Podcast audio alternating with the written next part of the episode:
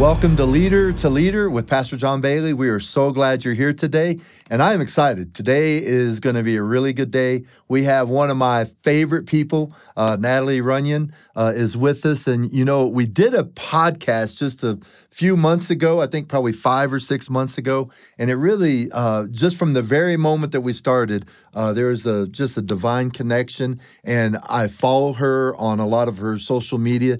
I, I, I think Natalie has some of the best quotes right now in the church. So if you're a, pastor leader and you need some good quotes, go on to Natalie Runion. Uh, she has a wealth of wisdom and just good words to say. So with all of that, Natalie, uh, welcome to Leader to Leader. Hi, John. Thanks for having me back. yeah, it's really it's really good. Uh, a world challenge and Natalie Runion. We're, we're excited about maybe next year doing a, a conference and having you come be a part. Yes, I'm. I'm so excited. You guys are family. So anything. Yeah. That is awesome. Anything? Did you hear that? She said. uh, so no. Anyways, hey, just give me a, a, an update. We did this podcast what about five months ago or so, and and you were just Natalie was just sharing with me some of the testimonies that came as a result of that. So what is God doing with your book, Raised to Stay? Incredible book. Um, uh, it's great for people that have gone through church uh, church hurt and just difficulties. So maybe you just give us a quick testimony about what's happening with your book and uh, sort of what's happening with your ministry. Well, it was amazing because the podcast came out about two months before the book released, about a month and a half, and when that podcast dropped I was floored at the reaction. I had no idea that the response of the church, especially, and people who had left the church would be so quick to respond to it. And I woke up one morning to probably 30 DMs, um, and then TikTok was exploding. And it was such a beautiful display of just people feeling seen and people feeling validated in their pain. And you and I had talked about a painful church experience that you know, I had walked out and how God redeemed it. And so through that, over the last several months, the book released in July. And between the podcast and the book, it has just been a constant flow of people writing in and saying, Thank you so much for making me feel less crazy. Thank you for validating my pain. Thank you for validating my story, but encouraging me to not quit, to not give up. And as a result of Your and I's podcast, I've had several people say, Hey, I went back to the church that I was hurt. Praise and God. I found out they didn't like not want me there. They really did love me. And so there's been healing and it's been slow, but I want to thank you. And just a lot of people showing gratitude and almost relief that they don't have to live with this pain that they've been living with for so long. That's great to hear. So you're saying that when people hear about our crazy, it makes their crazy feel less crazy, right? It's right. I was like, well, I'm glad that my pain could uh, overshadow your pain. there you go. Well, that is great. Well, you know, here, not uh, let me speak this as humbly as I can, but um, uh, we had over a million views with that, and so it was one of the highest we've had at World Challenge. So everybody here, I was telling them, I was like, well, you know my uh, podcast had over a million views, and Natalie Runion might have had a little something to do with it. I'll tell you what, the World Challenge Stayer community was on fire with that. So we'll we'll give credit to yeah. our communities for car- carrying that around the world. Well, what was great, it was a great message. And it was, I mean, it was just you telling your story. Mm-hmm. It's a beautiful story. It's great to see what God has done. And so today we want to launch off. I want to just talk a little bit about some of your story and we have two podcasts. Next week we're going to come back with another one and that one we're going to focus on if we if there if we're building a culture in our church that heals uh, rather than hurts what does that look like? How do we do that? Mm-hmm. and today we want to talk about some of the magnitude of hurt and some of the things that you know sometimes as pastors and leaders we set in the church and we have our own you know sort of viewpoint that's a little limited and being able to to look and and we we have a culture that's going, hey, there's a lot, there's been a lot of hurt in the church. So just really helping pastors to understand and leaders the, to understand the depth of the hurt and we can't fix what we don't engage with and understand and we want to grow through that so hey it's like aa first thing you have to do is realize you have a problem mm-hmm. And then you can start to grow. And so today is that just initial thing. You're raised in the church, you're a pastor's kid, uh, you're growing through some of those things. So, what were some of those initial moments that you were like, hey, I know church is about Jesus, but sometimes it hurts? I think a lot of us in our formative years, and I would call our formative years, you know, uh, late teens into our 20s, there is a little bit of this disillusion that happens if you've been mm-hmm. raised in the church. Suddenly, these people who are supposed to protect you uh, may not be protecting you, or if you're in ministry with your parents, you may see your parents uh, rejected or betrayed. So there is this little seed of doubt that is now planted in, in your mind that maybe these people who say they love me didn't love me, and maybe this church that's supposed to protect me isn't isn't going to protect me. And what I've learned is that the world is a ready receiver for those the uh, church rejects.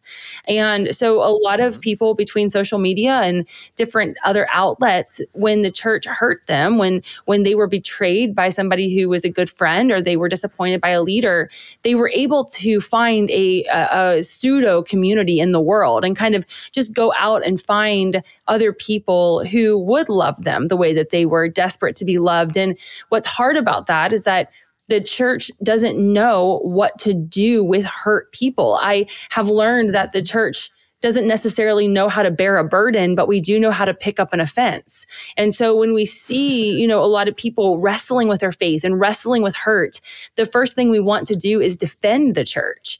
And what we need to stop doing is defending the church and start leaning into people and listening and listening to what they're telling us because they're giving us wonderful insight into how we as the church need to repent, but also change so that we're not hurting people you know, unintentionally, but definitely so we're not hurting people intentionally. And I think there's just a lot of disappointment. There's a lot of people who have been badly disappointed. And as a result of that, it has festered into hurt and just and a lot of other emotions that the world will help them process, but we as the church need to be the ones to help them process it.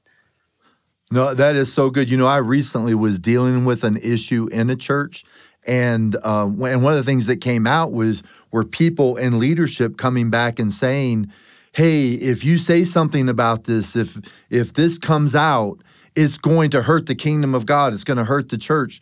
When when I'm saying back, you know, actually, it may be the first step to really start to heal things because you want to hide, you want to protect. We want to, you know, protect the brand.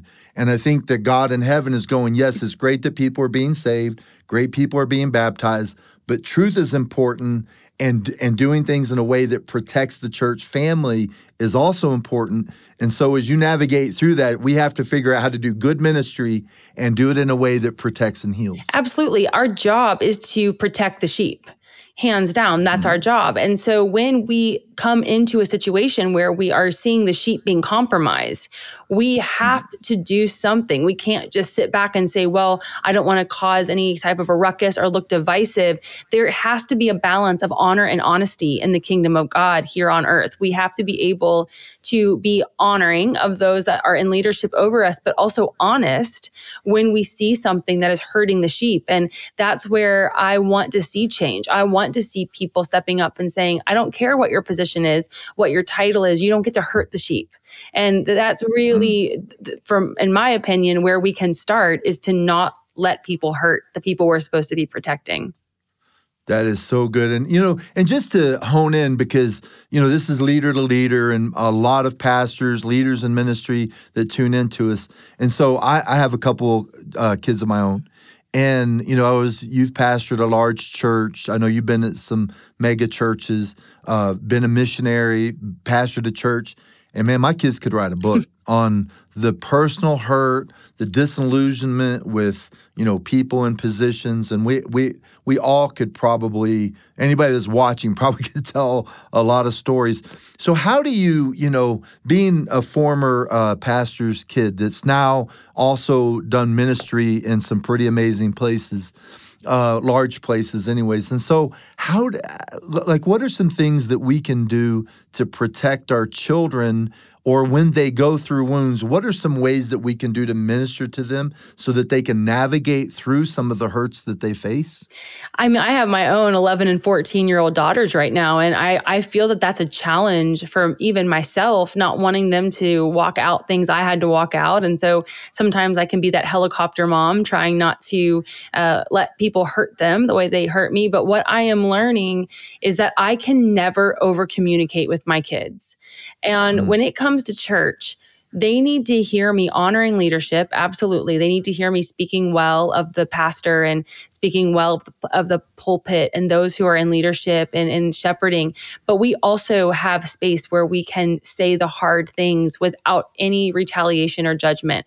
So if a, if my kid comes to me and says, mom, that youth pastor makes me uncomfortable or that congregant, I don't like being alone with them, or I heard this person say this, what do you think they meant by that? We're going to sit and wrestle with that as a family because I want them to know that they're my first ministry and that church is a great place, but there are a million churches in America that we can choose from. And if we're in an unhealthy one, I want my kids to know that I will not ask them to be anywhere where they're uncomfortable. Now, some kids can just be teenagers and not want to go to church. But we have to know that there's no junior Holy Spirit. So when our kids start mm-hmm. discerning things and start hearing things, we as parents, again, don't need to be defending the church. We need to be listening to our children and helping them unpack their own hard situations in churches. Sometimes we're going to stay and we're going to contend for it.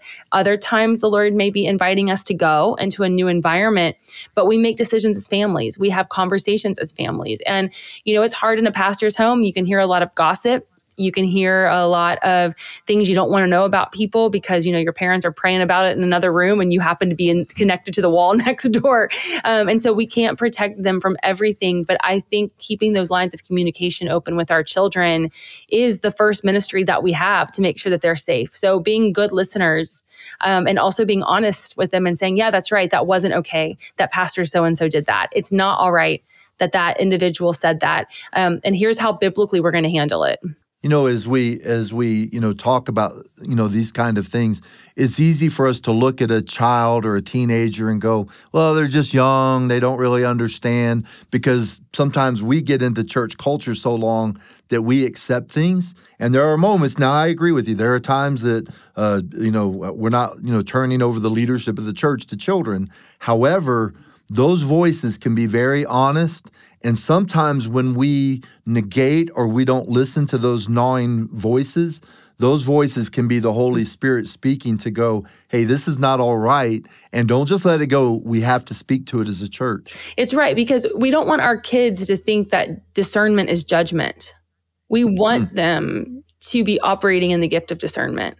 And so the more that we are just turning to wonder and I wonder what would make my child think this or believe this or hear this. We can ask more questions and turn to that wonder versus like trying to just gaslight them into thinking that they misunderstood or they didn't hear right. Like I think as parents, turning to that wonder and having that childlike wonder um, can actually really give us insight, Holy Spirit insight into things that are happening in this in the supernatural. So you go through your childhood, teenage, even young adult years. If you read the book, it's just a, a, great journey. And so you finally come to the place and you go, you know what? I've been in church all my life, and uh, hey, this hurts. Uh, you know, give you a little bit of my testimony. You know, I, I was in bars and clubs and bouncing bars and everything else. Well, I come to know Christ, and I'm like, well, now I'm going to go hang out with all the nice people. And about six months into it, I'm like dang these people. And so uh, and so i say that I, I, say that to go you came to a place in your life and you're like you know what? There's a lot of unhealthy behavior in the church. And you had a choice. You you said do i stay in this and continue on with it? Or do i just walk out and just have a personal relationship with jesus and not really uh, continue to encounter with with the church, and that really is the basis of your book, Raised to Stay. So when you had that moment where you had to say, "Hey, am I staying or going?" Tell us how you navigated through that. I was bivocational for years. You know, I think a lot of people think, oh, I'm going to go into ministry and I'm going to make a, uh, you know, this huge uh, salary and I'm going to be able to just, you know, get rich off ministry. And I want to just remind all of us, nobody's getting rich off ministry. Uh, so I was bivocational for a good amount of time as a teacher. And there was one assignment that I was on where I was uh, leading worship for a church in Cincinnati. And there was this moment that I had, and I'll never forget it, where I had to sit with a woman who was just grieving something horrible. And mm.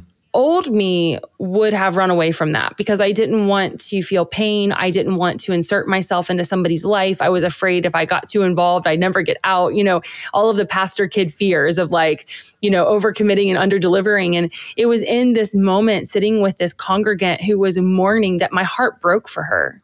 And it was the mm. first time as an adult that I found myself loving the church, not as a pastor's kid, but as a Christ follower and as a leader. Amen. And when we pray that prayer, God break my heart for what breaks yours. Well, we break his heart. You know, when we're when we're mourning, he mourns and when we're happy, he's happy. And that assignment at 33 years old was when I really realized like no, I I really want to be in the church. I want to love people well and I want to do it better. I want to do it better than people did it to me and um, I want to model what healthy leadership looks like. And so that's really where it changed for me from being transactional and almost like a family business I didn't want to now being my own ministry and letting the Lord begin to craft that mid, really in my, in a time where some people would have said I was past my ministry prime we see these 20 year olds coming into ministry.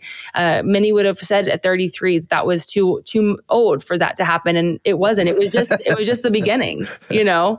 Well, I'm really old. If you if 33 was old, that was the age of Jesus, by the way. So, uh, so let me just so when you know when you're uh, when you're talking about this. Um, you know, what somebody said to me a long time ago, and I found it to be so true that uh, you can't change anything from the outside in. So sometimes when we when we look at the church and we see the weaknesses and we go, "Hey, they're getting it wrong. The culture is wrong, or this is wrong, or that's wrong," and and we go, "Well, I'm just going to separate myself." But the only way that you can really make a change is from the inside. And once you get inside, and I and I so thank God that your choice was to go. You know what? I'm going to stay in the church. I think it was a good personal choice for you but you have benefited the body of Christ because you did choose to stay. And now you have your bell and you're ringing it and you're going, hey, this is what healthy church looks like. And so so the effect of that has been really powerful. Thank you. I, you know, it's not from not trying to quit. you know, mm-hmm. we, I think we all come to these moments where we're like, you know, Lord, you could choose anybody else. Like if you could just choose anybody else but me. But I, I was just praying about it yesterday, how how actually it's really brave to stay. It's really mm-hmm. brave to insert yourself into a community or into something where there needs to be change and to not run away from it out of fear um, of, of getting hurt again. And one of the things I'm learning in the last couple of months through all of these conversations with people who are writing me about the book is nobody wants to quit. Nobody ch- is choosing to get hurt. But when they look from the outside in, it's easier to quit than to contend for healthy culture because they've seen what's happened when they've tried to contend for healthy culture. They've been called divisive or gossips, uh, Jezebels, Leviathans. I mean, they, you know, the church gets really um, defensive when we come in and say, Hey, I wonder if we did this better. And all I'm saying is that you have a lot of people, as leaders, we have a lot of people who want to see the church healthy. And just because they're saying, Hey, I wonder if we could do this better, it's not a criticism but it's a suggestion to change that maybe upper leadership hasn't been able to see because they've been in the weeds. But your congregants and your low level staff who are you know hourly not salary the people that are with your congregants more than maybe some of your senior pastors are are the ones who are really advocating for that change. And so it's it is hard to change from the outside but i think a lot of people feel safe there because if they're on the outside then they can't get um, pulled into the drama. They can't get hurt again. So they'd rather complain from the outside than come in and be agents of change. And, you know, I, I want to challenge anybody who has prophetic insight into how the church can can grow in Christ to come in and and to use your voice to and you know to invoke change not to bring more criticism um, because we're really past that now this generation doesn't want to hear what's wrong they want to know how we're going to make it right we live in a culture right now the the trust in america is probably at all-time lows when it comes to trust in the church. And some of that, and I put myself in this category, and there's a lot of others that, you know what, in the past, sometimes we have looked the other way. But uh, I, the church has got to say, hey, if we don't start to turn things around mm-hmm. uh, and begin to, to, to really believe God for healthy culture, uh, we're going to continue down this path. And so, uh, so my question is this: in your ministry and the things that you do, you have to hear all the time from individuals, from churches that have been uh, pastors that have been hurt, uh, and you know just ministries that are going through difficulty. And we have pastors and leaders that are watching, and we're going, how how do we confront this this nearly wave of people that go, I don't trust the church. And, it, and for a lot of times, it's not even that I'm going to walk away from Jesus. I'm just going to get my Bible, go home, and thank you very much. H- how do we start to turn the tide and go, hey, we hear it, we see it, we have to make a change so that these people who don't trust the church start to see a pathway back to the church?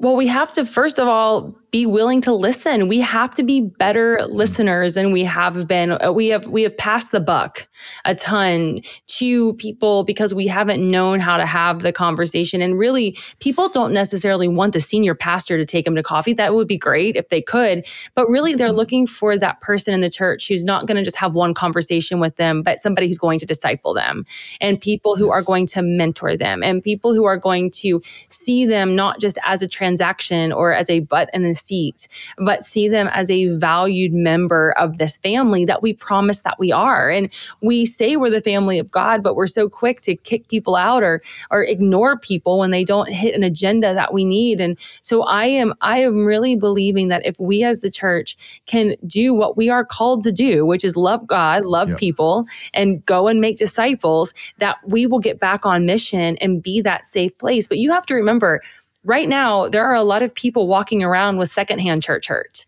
They haven't yeah. even been hurt by the church. But because of all the documentaries and all of the things that have happened to people that they know, they're already walking into churches expecting to get hurt. So as leaders, we already have an uphill battle to win people over whom we haven't even hurt yet. They're just expecting us to hurt them.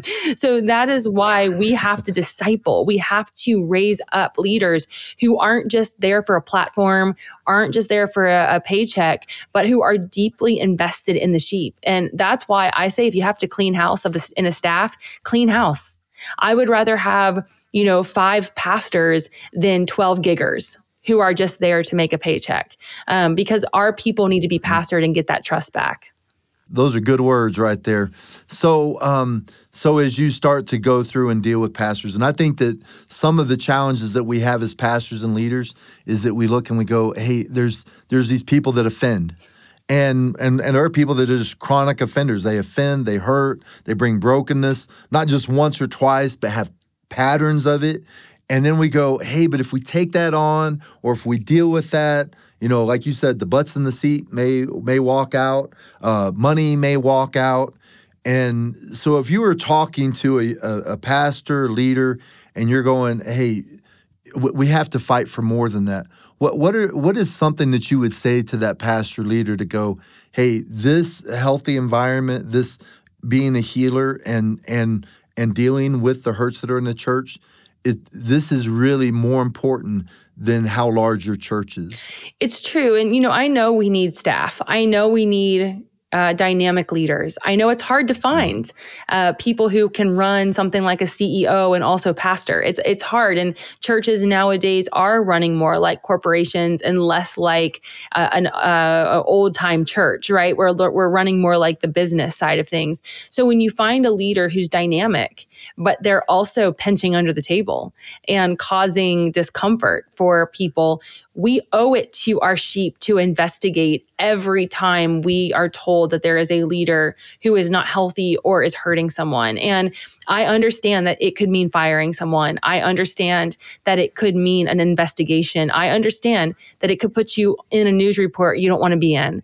But our job is to protect the sheep. And I have watched staff after staff be destroyed by one unhealthy sibling who was pinching under the table and started running off some of your best staff because again your staff is probably going to contend uh, less likely to contend for healthy culture and rather just quit because they don't want to be called a gossip or divisive. So my suggestion is listen to your people and take every accusation seriously. Invest every accu- accusation we will pray it's not true. We will pray that we can Matthew 18 this and that we can all live in harmony the next week. But we owe it to our staff and our sheep to take everything seriously until it's proven to not be.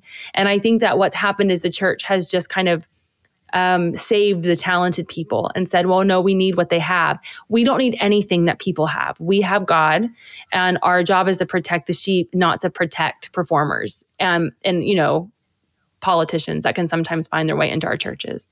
Yeah. And listen, I have been guilty of it. I will be the first to tell you as a pastor and leader, you see people that come in that are incredibly uh, talented, have a lot of potential. You try to work with and instruct and help. And, you know, at some place there, you have to go, let's look more for character than people that are highly talented. And it is it is it can be difficult for pastors and leaders that are watching to go, you know, so I'm going to hire somebody that's maybe not as uh, competent, but they have more character. And if you and if you were talking to that pastor right now, what would you say? You know, I would say that's why you have to hire slow and fire fast. you know, it. Uh, you know that the hiring slow is important. And, you know, you could have somebody who's a CEO and a dynamic pastor, and that's a rare hybrid, but it's out there. But it might take a six month hiring process to find that person who is authentically everything that you need rather than just bringing some, somebody in to fill a position. And I do think we get desperate when we're exhausted, when we need the help. And I understand that. I also know that there are a lot of staff who are disgruntled and they'll scream wolf in sheep's clothing just to, you know, they'll, they'll scream fire just to cause mayhem. And that's also taking discernment. And so, leaders, I hear you. This is a hard one, but I would tell you, pastors, really investigate who you're bringing into your staff, who can pastor your staff, who can pastor one another. That's the goal. Even if people don't have title pastor, they should still have the heart of a shepherd. And, and that's really what we're looking for our people with shepherd's hearts. Well, Natalie, this is so good. And listen, you're uh, an incredible author. Thank you. I know you've been a worship leader, women's director at a super large church, um, and uh, you have this incredible ministry. And so next week, we are going to really focus in on how do we create that healthy uh, culture at a church so that rather than being a church that hurts, uh, we're a church that heals. And how, how do we do that effectively? Mm-hmm. Because listen, right now we're in a crossroads in America. Church is going one way. I know at World Challenge, I know yourself, we are praying for an authentic awakening in the church. But that is not going to happen when we're hurting. That that's going to happen when we're healing and people are finding the joy and the power of Christ and it's being lived out. Amen. Amen. Hey, hey, would you take a quick maybe moment and maybe pray for some pastors and leaders that are watching, and then um, and then uh, we'll we'll bring this to a close. Absolutely.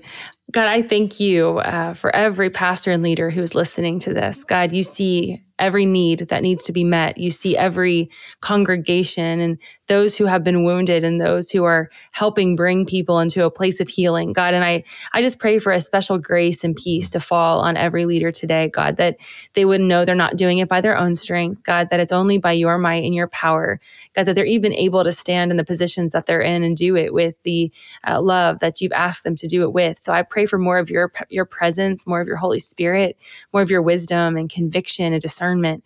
God, to go with them as they go into every staff meeting and uh, you know opportunities to hire and the hard part of firing, Lord, that they would know they're not alone, that they have a God who has never taken His eyes off of them, and that even now in the tension of this deconstruction movement and and people not trusting the church, God, that the church is yours and it's your idea.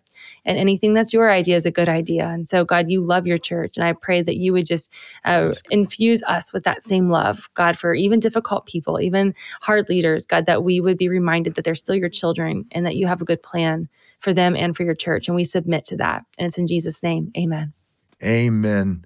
Uh, Natalie Runion, thank you so much for being with us. Uh, thank you for joining with us uh, today on Leader to Leader with Pastor John Bailey. And we're going to come back next week uh, and do a second part to this. And I just want to just invite you to, sh- to like or share, subscribe. If you have a friend that you know that maybe has gone through some hurt or a pastor leader that this would be helpful to, share it along. And we pray you have a really blessed week in Jesus' name.